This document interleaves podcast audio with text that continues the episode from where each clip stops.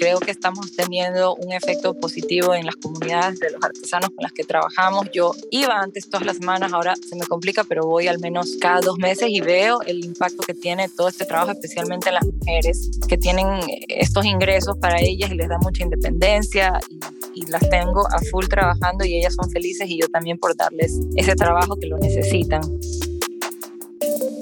Bienvenidos a otra edición de nuestro podcast. Mi nombre es Estefanía Lacayo y junto a Samantha Tams creamos el Latin American Fashion Summit, una plataforma global para la moda y el diseño latinoamericano. Con nuestro podcast queremos inspirar y compartir conversaciones enriquecedoras con diseñadores, emprendedores, líderes, activistas y talentosos emergentes que tienen mucho que aportarnos. Gracias por estar aquí hoy y espero que disfrutes de la siguiente conversación. Mi invitada de hoy es Stephanie Sensi, fundadora de Sensi Studio, un estudio de diseño creado en el 2010 basado en Ecuador y reconocido por sus Panama hats y su fuerte compromiso social y medioambiental.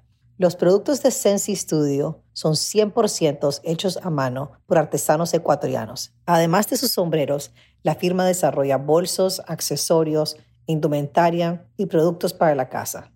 Stephanie es una diseñadora graduada del Instituto Marangoni en Milán y luego de cuatro años en Florida trabajando para Mr. Thomas Meyer como asistente creativa, regresó a Ecuador, su país natal, para emprender por cuenta propia. Actualmente, Sensi Studio es una reconocida marca a nivel internacional, presente en prestigiosas tiendas de lujo como Bergdorf Goodman, Neiman Marcus, Net-a-Porter, Modo Operandis y Matches Fashion, para mencionar algunas. Bienvenida, Stephanie, a The Laughs Podcast.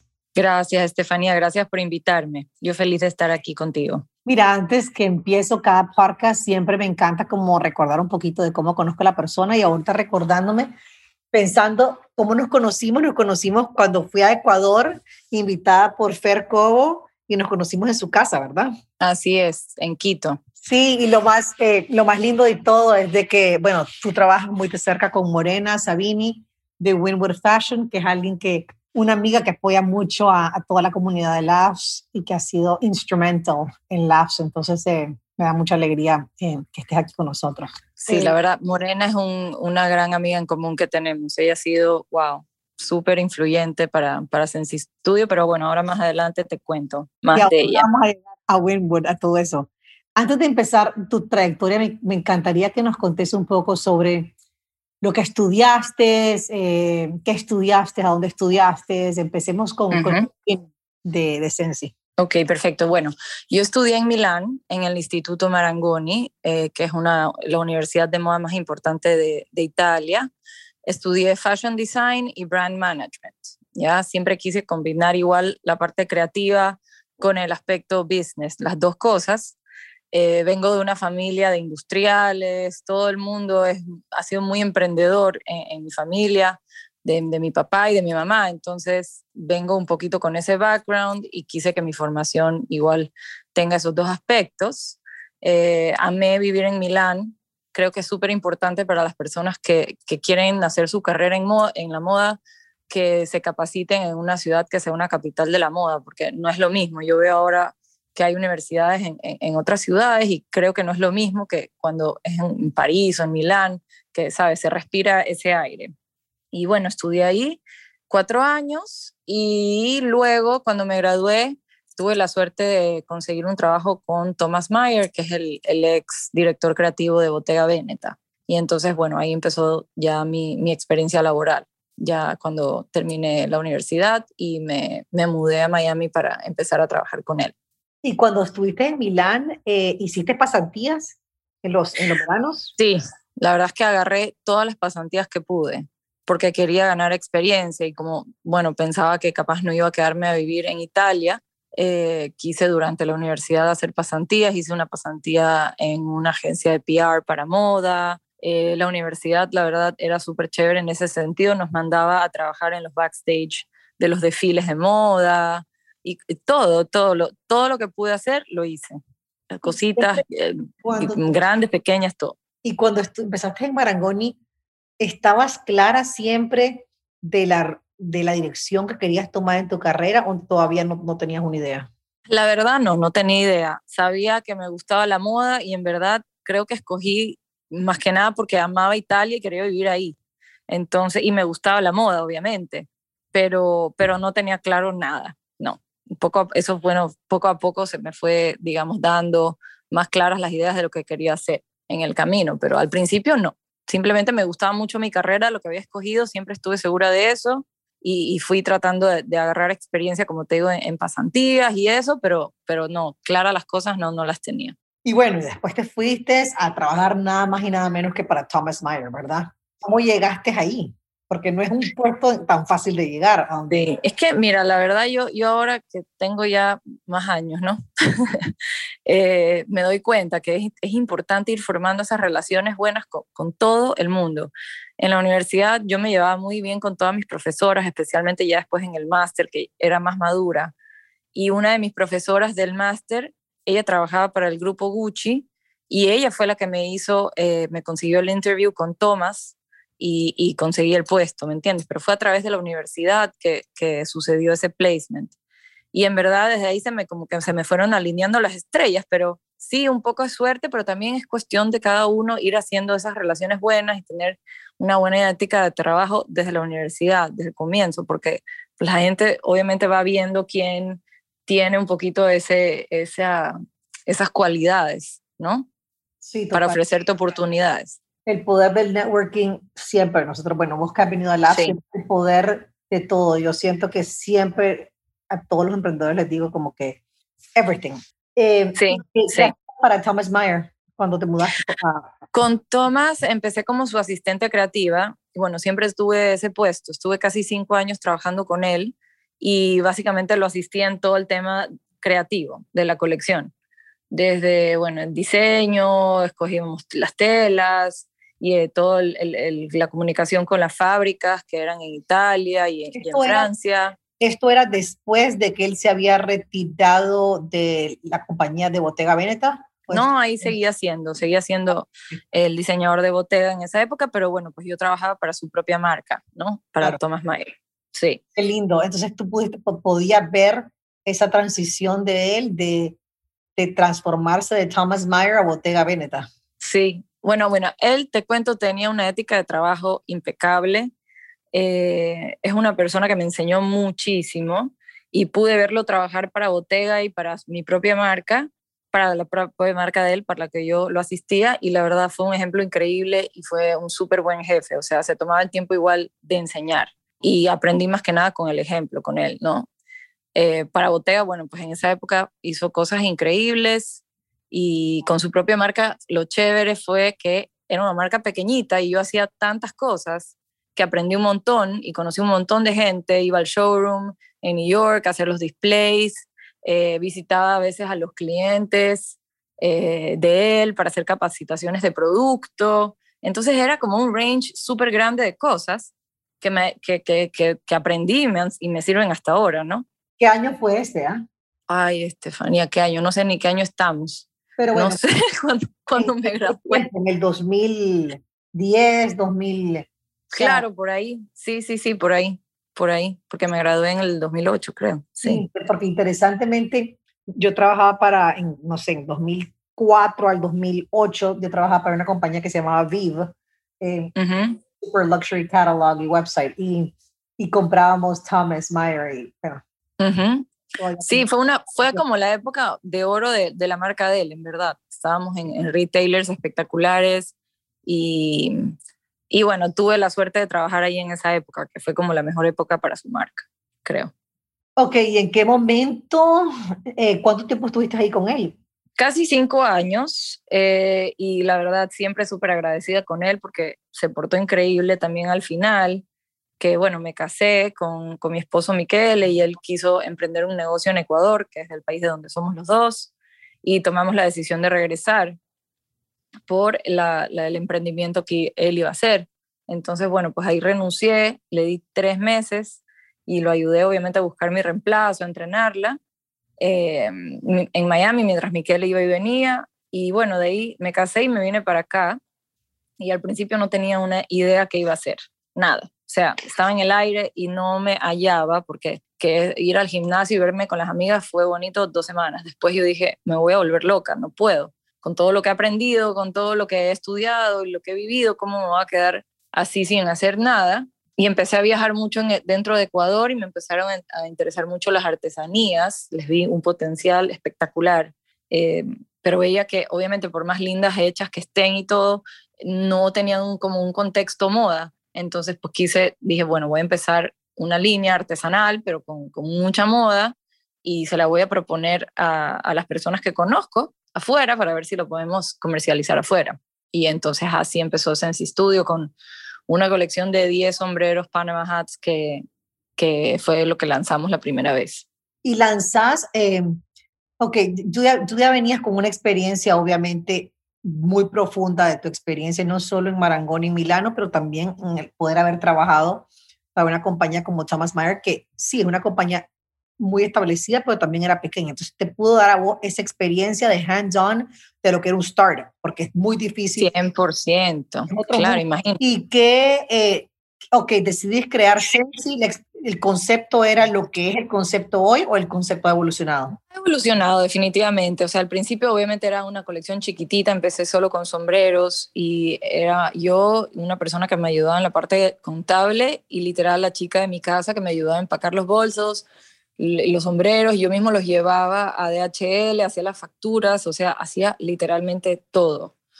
Eh, pero bueno, igual como me pasó en mi trabajo anterior, como hice todo y ya sabía yo el giro de mi negocio al 100%, cada vez, ¿me entiendes? Crecer es un poco más fácil cuando las cosas son como orgánicas, ¿no? Y uno, va, uno sabe todo, conoce a todo el mundo, tus proveedores te conocen y, y bueno, así empecé y, poco a poco, con la ayuda de las personas involucradas también en, en, Sensi Studio, fuimos añadiendo categorías de cosas, bolsos, ropa, y bueno, poco a poco fue creciendo, pero sí, sí tenía yo la visión desde un principio que esto no, no se iba a quedar en Panama o sea, yo ya lo veía más o menos a, lo que estamos llegando ahora. Y en ese momento me imagino que tu enfoque era más wholesale, ¿verdad? Eh, o, o, estabas o empezaste en solo vendiendo en Ecuador y de ahí del éxito de Ecuador lo moviste internacionalmente o empezaste? No, al revés, al revés. De enseguida, nuestra primera colección que presentamos en Milán y en New York eh, se vendió afuera. Y, y, en Japón, por ejemplo, fue un mercado súper importante al inicio, Estados Unidos, y, y, luego la marca se hizo conocida en Ecuador. ¿Quién fue tu primera cuenta que te dio tu primera orden? Eh, un grupo japonés que se llama Bakeroos y, y Susho, Bakeroos y Marubeni en Japón, que son pues eh, compañías muy grandes que, que, compran para diferentes tiendas. ¿Y en ese momento estabas tú haciendo las ventas o ya estabas trabajando con showrooms? Ya estábamos con showrooms, sí. Es que si no, mira, la verdad yo creo que fue mi, mi bendición porque los showrooms con los que yo trabajo son de los mejores y es súper difícil para las marcas darse a conocer solas ya teniendo ese apoyo de los showrooms, creo que fue como ya una guerra al, menos a la mitad ganada. 100%, el poder de estar eh, en, un, en, el, en el showroom adecuado es como que el break o el success de una marca, porque, y también es el showroom adecuado para tu marca, porque hay muchísimos showrooms buenísimos alrededor de Europa, Nueva York, pero no necesariamente es el showroom adecuado para, en este caso, para Sensi, ¿verdad? Sí, yo creo que es súper importante eso para una marca nueva, buscar un showroom que se alinee pues a tu, a tu DNA de tu marca, a tu filosofía de trabajo, eso es súper importante y yo tuve la suerte de tener eso. ¿Y en qué momento, bueno, al principio empezamos a platicar de que nos conocimos a través de, de una amiga en común, de Morena Sabini, que es la fundadora de Winwood Fashion, un showroom basado en Milano, que, en el cual tu marca está ahí ahora. ¿En qué momento empezás a trabajar con Morena? Bueno, con Morena la conocí en Thomas Mayer, eh, que ella también vendía su marca. Entonces la conocí varias veces cuando iba a Milán a trabajar en los showrooms para la marca de él y nos llevamos súper bien. Yo la adoro, creo que tiene una visión y un estilo único. Y vi pues que ella tenía diferentes marcas, unas más posicionadas como Aquazzurra o la marca de Thomas, pero cuando yo lancé mi primera colección chiquitita de Panama Hats y se los mostré. Ella me ayudó un montón, me dijo, yo los cojo, yo te los vendo, hagamos esto, hagamos lo otro, tienes que hacer como más edgy, la, la moda, o sea, nuestros clientes, los clientes que te van a comprar a ti, este tipo de producto así súper especial y de nicho, quieren algo súper eh, chic y, y bueno, ella me asesoró un montón y ella fue, me dio la oportunidad desde el principio de, de poner la marca en su showroom. Pero bueno, como te digo, nada es de gratis. Uno tiene que ir formando estas relaciones y, y dándote a conocer, que, que, porque no pueden agarrar y confiar en cualquier persona, porque si tú ya vas a proponerle esto a tus clientes, no puedes quedar mal por nada del mundo. Entonces creo que también esa confianza que sabía que yo iba a quedar bien con los clientes de ella es importante también, ¿no? Acabas de decir algo súper importante, que es algo en el cual yo siempre platico esto con los diseñadores, en este caso latinoamericanos, que es el poder de merchandising, porque uno como, un, como, crea, como diseñador creativo de una marca, en tu caso, uno puede tener un diseño, un DNA muy fuerte, pero es tan importante o igual de importante e, ese feedback de ese merchant, de esa persona, de decirte cómo, qué cambiarle a tu producto para que sea más edgy o para que sea más, eh, para que guste más, para que sea más comercial. Y, y, muchas veces como que, no sé qué opinas tú, pero no, muchas veces yo veo con el diseñador, que es muy difícil porque es un tema también de egos, ¿verdad? El, poder aceptar ese feedback que de repente te es uy eso es sí es yo creo que los diseñadores tienen que tener como un como se dice en inglés thick skin o sea yo he recibido de todos los comentarios que te puedas imaginar y a veces son duros no eh, una colección a veces les fascina y tú ya te sientes wow, soy increíble y la siguiente dice, eso no me gustó, esto no funcionó, esto no es para mi cliente y wow, o sea, te das cuenta que primero tienes que aceptar el feedback que te den y cómo te lo den y no, no siempre es, muy, muy nice o, o, ¿sabes? Sugar coated, ¿no? Y, y tienes que aceptarlo y tienes que, no por eso te vas a detener, me explico, si tienes talento, tienes un producto especial, algo bueno, tienes que saber oír también esos feedbacks porque las personas que venden tu producto son las que escuchan todo el tiempo los comentarios de los buyers. Entonces ahí hay que tener una comunicación súper abierta y saber escuchar y ser flexible también, ¿no?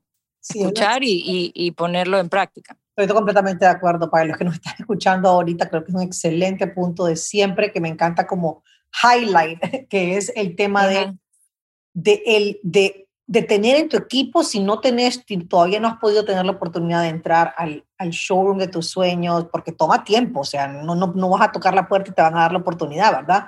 Eh, pero el tener ese feedback de una persona de merchandising que sepa lo que es poder comercializar el producto para que en realidad se pueda vender y también ese merch que te dé ese feedback que, que tenga la audiencia para las tiendas a donde tú quieres estar posicionado, ¿verdad? Que eso es muy importante también, porque lo que un, un shop-up es distinto a lo que quiere que un matches. Entonces, Así es, claro. Es importante el producto que le vas a ir a vender a cada uno, ¿verdad?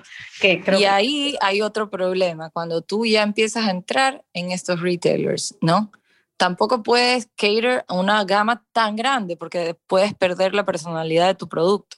Entonces, sí, ok, tienes que hacer capaz la colección en full siempre versiones color neutral porque es lo que más se vende para la señora chic, ta, pero también tienes que hacer un color porque a los europeos en el verano les gusta el color, ¿me entiendes? Entonces, a veces todas estas cosas uno tiene que pensar bien, canalizar bien, que sí quieres, si quieres estar en, en, desde Shop hasta Matches, que Shop es un cliente más joven, eh, capaz una chica más sexy y la clienta europea quiere algo más conservador, más neutral, más timeless. Entonces, en eso a veces uno puede perderse, ¿no? Porque pierdes la identidad de tu estilo, de tu marca. Y eso es lo que hay que tener igual como que hacer algo que tenga armonía, la colección, y que puedas cater a todos estos gustos, pero que siempre se vea Sensi Studio, ¿me explico?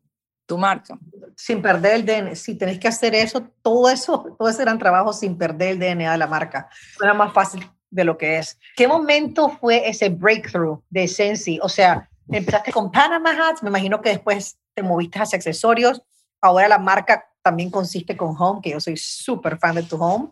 Platícame un poco sobre Empecemos con las etapas de Sensi y me encantaría después que nos platiques un poco sobre ese breakthrough moment, ese momento en el cual fue clave para el suceso de la marca y que hubo un ya gran como un before y, y un after. A ver, bueno, la verdad ha sido como cíclico. Eh, empezamos muy fuertes porque de la nada, como te digo, teníamos 30 accounts de retailers desde el día uno que pusimos la colección, el primer season. Empezamos súper bien. Luego hubieron momentos en que entraron tantas marcas a hacer más o menos las cosas parecidas porque se pusieron muy de moda las esterías y los Panama hats, todas las bolsas de paja, que entraron tantos que como que empezó a bajar un poco otra vez y luego nos pusimos eh, a estudiar muchísimo el tema creativo y lanzamos colecciones súper fuertes y otra vez volvimos a subir. Entonces, no te puedo decir que ha habido un before y un after, creo que ha sido más bien un ciclo y lo importante ha sido siempre estar atento y, innovar y, o cambiar ciertas cosas cuando, cuando el mercado lo ha requerido. Y, bueno, primero sí, empezamos con Panama Hats, luego empezamos con los bolsos, luego empezamos a añadir ropa, porque como para hacer un total look con todo el, DNA de la marca. Y pues ahora hemos eh, empezado ya hace año y medio con la colección de casa. Eh, la pandemia también fue un gran factor en, que nos dimos cuenta y, ya venía desde antes de la pandemia que el tema de casa estaba poniéndose muy importante, las personas estaban empezando a gastar más en su casa que en moda, y, yo dije, bueno, nosotros también podemos hacer cosas divinas de casas y las he visto por aquí. Y, y, fue la misma como idea, coger algo que capaz lo ves en un mercado artesanal, pero le metes pues obviamente diseño, un concepto, la colección desarrollada basada en un tema y, todo lo demás. Es como la misma fórmula ¿no? que, que aplicamos. Y, y sí, estoy feliz porque ha estado súper bien recibida por los clientes y hemos entrado también a una una nueva clase de clientes, o sea, una mueblería en Suecia, me explico. Entonces ya es una forma también de, crecer y poder llegar a otro tipo de, cliente y de, retailer. No, me encanta, soy súper fan. Tienen que meterse los que nos están escuchando a Sensi. Todo lo de Home, la verdad que ha quedado de veras que divino, millones de felicidades. Em, Gracias. Ahora, em, platiquemos sobre ventas directas, o sea, cómo te has llegado a posicionar en tiendas como Matches, bueno, tenías una presencia súper grande en Barney's, que, bueno, que obviamente ahora ya no por, por el tema que ya no está, pero bueno, estás posicionada en, las mejores tiendas del mundo. Siempre habías enfocado, sé que ahorita, antes de nuestro podcast, me pude meter a tu, a tu website y ver bien todos los productos que tenés. ¿Siempre habías estado enfocada en direct consumer o fue algo más que te enfocaste en la pandemia? Eh, hace unos cuatro años lanzamos el e-commerce y la verdad, como estábamos enfocados más en wholesale, no le habíamos dedicado tantos esfuerzos a, las ventas directas, pero obviamente pues con lo que pasó con la pandemia eh, vimos la necesidad de poner las pilas, como decimos acá, y enfocarnos mucho en eso. Aparte que eh, me gusta la idea de que alguien que sea fan de la marca o le quiera que coleccione sombreros o lo que fuese, pueda ver la colección completa, porque obviamente los retailers van a escoger algo muy editado a la historia que ellos están haciendo de color en su tienda y tendrán un par de cosas, pero bueno, es el único lugar donde tú puedes comprar la colección completa. Y, y ahora pues sí, se ha convertido mucho más importante que antes la, la página y, y ahí, ahí va. Creo que está súper, le hemos rediseñado, le hemos, estamos usando otras herramientas importantes para marketing digital y, y está, tiene mucho más importancia ahora a raíz de la pandemia. Sí, es increíble eh, lo que la pandemia nos impulsó a, a tener que salir de nuestro comfort zone y enfocarse en el direct consumer, porque obviamente es tan importante que no estás relying en aquel wholesaler que un día te compra y otro día no, no puedes. Así es, así es, así es. ¿Cómo te ha llevado la pandemia? O sea, cuando, cuando tu negocio ha sido súper fuerte en wholesaler, ¿alguna anécdota que nos puedes contar de cómo has tenido que reinventarte o reestructurarte debido a la pandemia? Bueno, cuando esto empezó, y me acuerdo un día que llegaron creo que 10 emails de cancelaciones de orden y las órdenes ya las teníamos listas.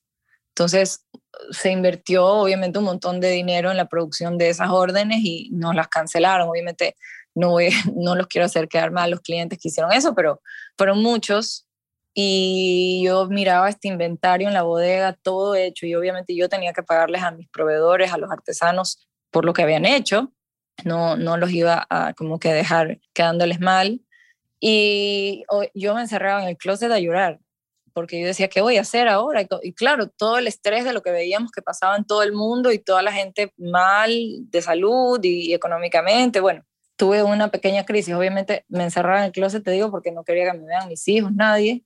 Pero dos, tres días mi esposo me dijo, ya, snap out of it, que de esto vamos a salir. Y lo que hice fue no sacar una colección nueva y vender mi inventario que tenía hecho, ¿no? Y dos seasons no hicimos nada nuevo, teníamos solo un line sheet de, de inventario de stock y poco a poco lo fuimos vendiendo y poco a poco las, las cosas fueron mejorando y, y, y nos we relied en, la, en, la, en nuestro e-commerce que empezó a ir muy bien, o sea, empezó a crecer en la pandemia, entonces al menos con eso, ¿sabes? Estábamos sobreviviendo por un tiempo.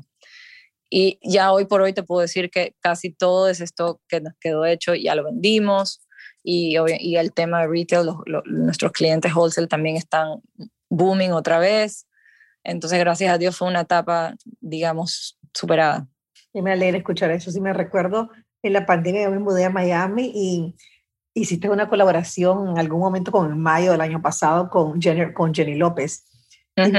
y compré dos sombreros yo de esa colaboración en, a través de Jenny. Sí, Jenny lo máximo. Y ella ahí mismo iba repartiendo los sombreros por Miami me mandaba videos con el ventarrón de Miami. sí. Pero eh, sí que me alegra que has podido limpiar todo ese, ese inventario, porque, pero yo creo que el aprendizaje aquí es de que uno no puede depender solo, porque así como lo que tú me estás contando es a nosotros a través de Labs, nos llegaban correos todos los días y nos partía el alma de marcas ayudan, que querían nuestra ayuda o consejo qué hacer con todas estas cancelaciones que estaban recibiendo de todos los retailers. Y cuando digo todos, todos lo hicieron. Porque era una cadena de que, sí, el retailer no está vendiendo, no tiene ni las bodegas abiertas para poder ship. Claro, o sea, I don't blame them, me explico, es lo que tenían que hacer. No podían ni recibir eh, porque el warehouse estaba cerrado. Entonces, ¿qué es un ciclo que todos tienen, o sea, no hay cómo, o sea, pero bueno, habían otras maneras de cómo manejarlo, pero bueno, el punto era, no había otra opción y y, fue muy duro para nosotros estar escuchando todas estas historias trágicas y, y, y cuando ves un social, como en tu caso, de, marcas que están creando un impacto grandísimo en las comunidades de Latinoamérica y ver que ahora no vas a poder pagarle a la comunidad. O sea, e, es muy claro. Sí, bueno, todos tuvimos que apretarnos, ¿no? Hacer planes de pago poco a poco, eh, ellos también pusieron mucho esfuerzo en, eso, que normalmente, pues tú sabes, los artesanos hay, no, es un banco, no es que te financian, ah, tenemos, nosotros financiamos su producción y tuvieron que esperar un poco, pero bueno, gracias a Dios entendieron y, todo bien y salimos bien del asunto, pero yo creo que los diseñadores normalmente son personas muy creativas, entonces en este tipo de problemas eh, hay que ponerse creativo y buscarle la solución, que no hay más, porque todos estábamos en la misma situación. No, completamente. ¿Cómo ves eh, cuando empezaste? ¿Cómo ves la moda latinoamericana hoy? ¿Cómo sientes que ha evolucionado? Eh, ya que tú eres latinoamericana, pero tenés aquel ojo internacional por, por todo tu, tu, trabajo que has hecho afuera de Ecuador. ¿Cómo sientes que ha evolucionado la industria? Bueno, creo que los últimos años han sido increíbles para la moda latinoamericana. Hay muchas marcas que les, les ha ido súper bien. Eh, o sea, mira Johanna Ortiz, wow.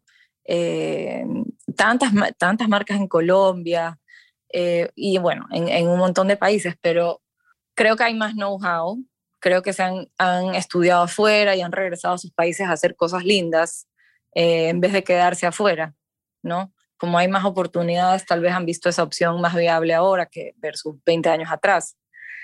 creo que también los mercados han tenido como más aceptación a marcas nuevas y hay, hay como ahora una fascinación por este tipo de producto latinoamericano, capaz hecho de una manera sostenible o diferente, con ese flair de acá.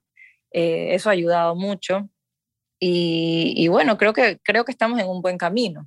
Creo que lo que haría falta para que mejore aún más es que cada país de verdad ah, tenga, o sea, el gobierno de cada país tenga más apoyo para la industria, que la, la considere tal vez más importante. O sea, en Ecuador, por ejemplo, es súper difícil. Por eso yo trabajo más que nada con fibras naturales que las consigo localmente, pero eh, en el tema de, la moda, por ejemplo, de ready to wear es súper difícil para los diseñadores porque aquí todo es carísimo, los impuestos son altísimos, eh, no hay como incentivos para que la industria de verdad crezca a, a, un nivel más alto, que creo que Colombia sí lo ha hecho, por ejemplo. Entonces, pero Perú lo hace también. Hay muchos países así que es. aquí yo tengo mixed emotions de todo esto porque siento como que sí estoy completamente de acuerdo contigo de que me gustaría ver más ese apoyo de los gobiernos hacia las marcas, pero también hay un lado mío como emprendedor que me dice, eh, nadie tiene que hacerte nada. O sea, tú cuando empiezas una compañía en esta ciudad, en este país, en los Estados Unidos, nadie te da un dólar. Nadie te ayuda, ningún gobierno me ha ayudado a mí a crear Lazo, a crear mi otro emprendimiento que tuve. Yo lo hice sola. Ahorita en este caso con Sami. No tiene por qué darme nada a nadie. Creo que hay un lado, cuando el gobierno te empieza a dar mucho, hay este lado de que te empiezas a volver un poco perezoso. Y lo veo muchísimo en Latinoamérica. Los, los, los, diseñadores esperando mucho que el gobierno te pague ir, que el gobierno te pague ese trade show, que el gobierno te pague esa beca, que el gobierno... Entonces te empezás a esperar que ah, claro, no. todo, todo, En realidad, no. Cuando tú empiezas a tocar puertas, te das cuenta que no, que tienes que tocarlas por años de años de años. O sea, una anécdota muy interesante cuando los amigos empezamos Labs, la gente nos decía en Latinoamérica, pero es que no entiendo cómo ustedes han podido conseguir pues, en, solo un año de, tener Labs. Y yo como que lo que ustedes no están entendiendo, que un año Labs, pero han sido 20 años de mi carrera creando esos networks. claro, así es. No, así es. es un año. Eh, y entonces eh, tengo como este como mixed emotion de eso, porque sí siento que lo, me, me, gustaría ver ese apoyo, pero también siento que ese apoyo algunas veces es el problema más grande para nuestros emprendedores en Latinoamérica, de que empiezan a esperar mucho. Y no, no, sí, yo, yo me refiero más a la parte industrial, por ejemplo, de los textiles, de las importaciones de insumos, todas esas cosas, por, no sé en otros países, pero yo veo, por ejemplo, que Colombia sí ha hecho muchos incentivos para que las personas puedan importar toda esa maquinaria, traer esa tecnología de manera rentable. Acá es dificilísimo porque los impuestos son tan altos que te, te sacan de mercado. No, completamente. Ah, en ese caso. Entonces, ese es el apoyo que para que la industria generalizada del país crezca en, en la moda, creo que tienen que, que reformular o ver de verdad, estudiar bien cuáles son las cosas que pueden ayudar a las personas a emprender y salir adelante. No, estoy completamente de acuerdo contigo. Eh, cuéntame una cosa, ¿qué podemos esperar de qué, qué, qué proyectos tienes ahorita en, para este año, en los próximos seis meses, de Sensi, que nos puedas platicar? Bueno, ahora estoy súper enfocada en la línea de casa, la hemos, la hemos hecho crecer mucho, hemos sacado diferentes productos nuevos, estamos viendo un interés súper grande en el tema de casa y próximamente vamos a sacar también una línea de vajillas eh, que la estamos haciendo también aquí en Ecuador, eh, en una fábrica súper linda, súper artesanal en, en, Cuenca, que es una ciudad chiquita aquí en Ecuador. Y eso está como en el pipeline. Entonces espero para septiembre salir con, con la colección ya completa de tableware, incluyendo la, la vajilla. Y eh, en cuanto a, nuestra línea de accesorios y ropa, bueno, estamos estamos siempre innovando, siempre estoy súper atenta de ver las nuevas tendencias y todo, viajando por, por, las diferentes comunidades aquí de artesanos y, y, la verdad es como un, es un intercambio, o sea, yo estoy haciendo mis mood boards y mis colecciones nuevas, pero también cuando voy para allá y veo las cosas que ellos hacen, como que ahí es donde se, ocurre esta sinergia y, el desarrollo del producto eh, es más innovador, ¿no? Entonces es como una cosa de, dos, entre lo que ellos están desarrollando y lo que nosotros también ya tenemos en mente. Ilusión poder ver Bajía, me muero por ya ver esa colección. Es súper lindo ver las marcas latinoamericanas que han sacado Home después de la pandemia y en realidad ver eh, en realidad lo lindo que, que, les ha quedado a todos ustedes. O sea, yo soy súper fan de, de, de Tu Home, el de Joan Ortiz, ahorita Carolina K acaba de sacar Home y le quedó lindo. Eh, es súper lindo ver cómo todas estas marcas latinas han sacado Home en, lo último, en el último año y medio y en realidad, o sea, les queda tan, pero tan linda que me orgullece muchísimo como latinoamericano. ¿Cuál es el producto eh, de Home que, que, ha sido como que tu best seller? Los individuales, definitivamente. Eh, los individuales nos quedan, la verdad es que son divinos. Y sabes lo que pasa, creo que eh, en, en, común con estas otras marcas que me mencionabas, es como joyful, ¿no? Es como un producto alegre. Y creo que el éxito también de, de, de esas marcas y de la mía, de, de, este tipo de producto tan bonito, es que como hemos estado tanto tiempo en casa, ¿verdad? Y han pasado cosas súper difíciles para todo el mundo, es un producto que como que es, eh, te sube los ánimos, porque es, es, alegre, es bonito, es diferente. Y, y, la verdad es que creo que todo el mundo necesita eso, ¿no?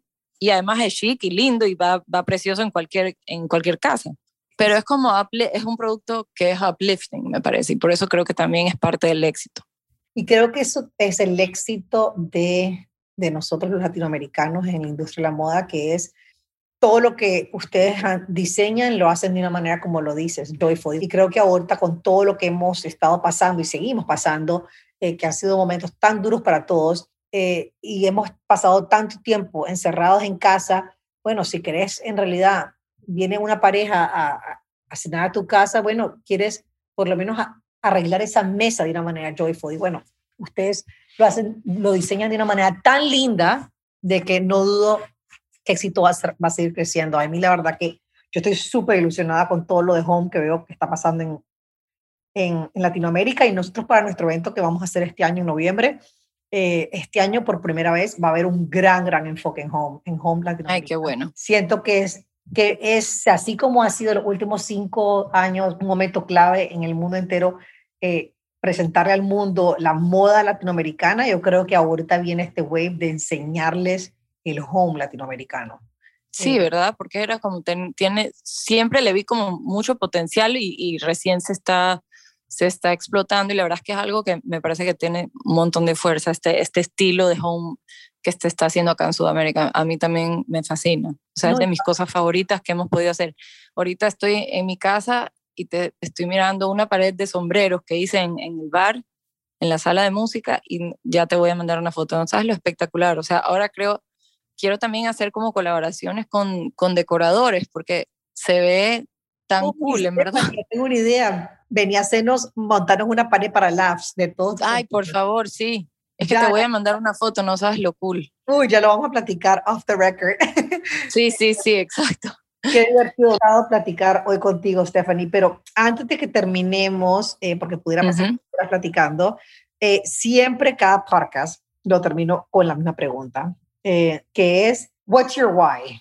¿Cuál es tu why? Em, y cuando te pregunto cuál es tu why es ¿por qué haces lo que haces? ¿Por qué Sensi? Por, o sea, ¿qué es, lo, ¿qué es aquella cosa que te levantas todas las, que te impulsa todas las mañanas a hacer lo que haces?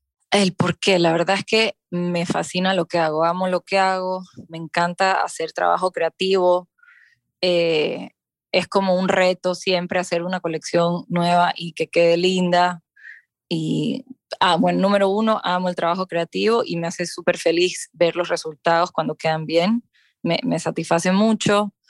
Y dos, te voy a decir tres cosas. Dos, porque creo que estamos teniendo un efecto positivo en las comunidades de los artesanos con las que trabajamos. Yo iba antes todas las semanas, ahora se me complica, pero voy al menos cada dos meses y veo el impacto que tiene todo este trabajo, especialmente en las mujeres, eh, que tienen estos ingresos para ellas y les da mucha independencia y, las tengo a full trabajando y ellas son felices y yo también por darles ese trabajo que lo necesitan.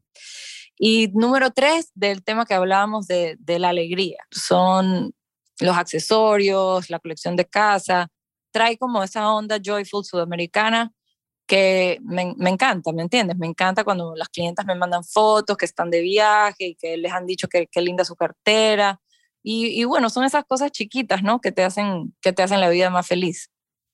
Bueno. Entonces ahí está tu guay. Me encantan. Stephanie, muchísimas gracias. Eh, he disfrutado mucho platicar contigo. Igualmente, igualmente, me encantó.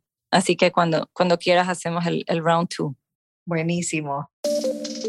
Mil gracias a todos los que escucharon esta conversación. Espero que la hayan disfrutado tanto como yo. Siempre queremos saber cuáles son las personas o los temas que quieren escuchar en estos podcasts. Así que déjanos saber a través de nuestro correo info a